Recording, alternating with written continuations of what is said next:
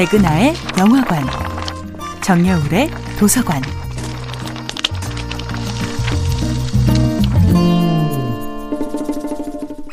안녕하세요. 여러분과 아름답고 풍요로운 책 이야기를 나누고 있는 작가 정여울입니다.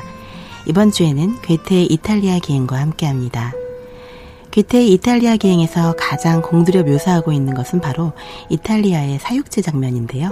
이 현란하고 도발적인 축제는 괴테의 영혼을 속속들이 바꾸어 놓습니다. 사육제는 우리를 공포에 떨게 하는 모든 것들을 우스꽝스럽게 만들고 공포조차 유쾌한 괴물로 만들어 버림으로써 공포와 놀이를 버리고 공포를 조소합니다. 그렇지만 괴테는 축제의 관람객으로 남을 수 있었지만 축제의 일부가 될 수 없는 귀족의 한계가 있었지요. 끝내 괴테는 카니발 안에 평범한 민중이 되지는 못합니다. 그는 관찰자이자 여행자이자 이방인이었던 것이죠. 괴테는 민중들의 유쾌한 저주와 욕설의 불편함과 이물감을 느끼고 끝내 카니발의 관객으로 남습니다. 여행의 끝자락에서 괴테는 이렇게 말합니다. 나는 여전히 동일한 나 자신이지만 그동안 골수 깊숙이까지 속속들이 변화되었다.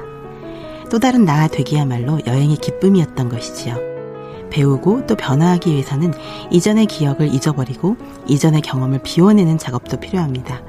괴테는 과거의 자신을 만들고 있었던 모든 기억들을 비우고 매 순간 다시 시작하고 싶어 합니다. 괴테는 여행을 하면서 작가로서의 괴테가 아닌 전혀 다른 존재 되기를 꿈꿉니다. 생물학자, 건축학자, 무엇보다도 화가의 길에 목말라 있습니다. 괴테는 훌륭한 화가가 되고 싶었고 여행 중에도 열심히 그림을 그리지만 자신이 재능이 부족하다는 것을 깨닫습니다. 그는 문학 쪽에서는 천재였지만 그림 쪽에서는 형편없는 화가 지망생인 자신의 부끄러운 모습을 굳이 감추지도 않고 오히려 유쾌하게 드러냅니다. 괴테는 로마에 머물면서 그림을 그리지만 화가의 재능이 부족함을 깨닫습니다.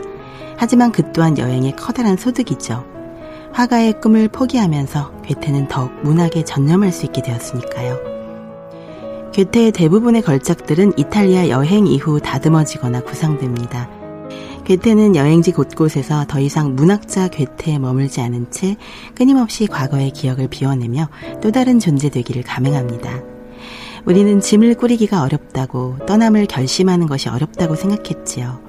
하지만 괴테의 여행기를 읽다 보면 우리가 오히려 평범한 일상을 꾸리기 위해 너무 많은 준비를 하고 있다는 생각이 듭니다. 우리는 짐이 없어서가 아니라 짐이 너무 많아서 떠나지 못하는 것이 아닐까요? 정여울의 도서관이었습니다.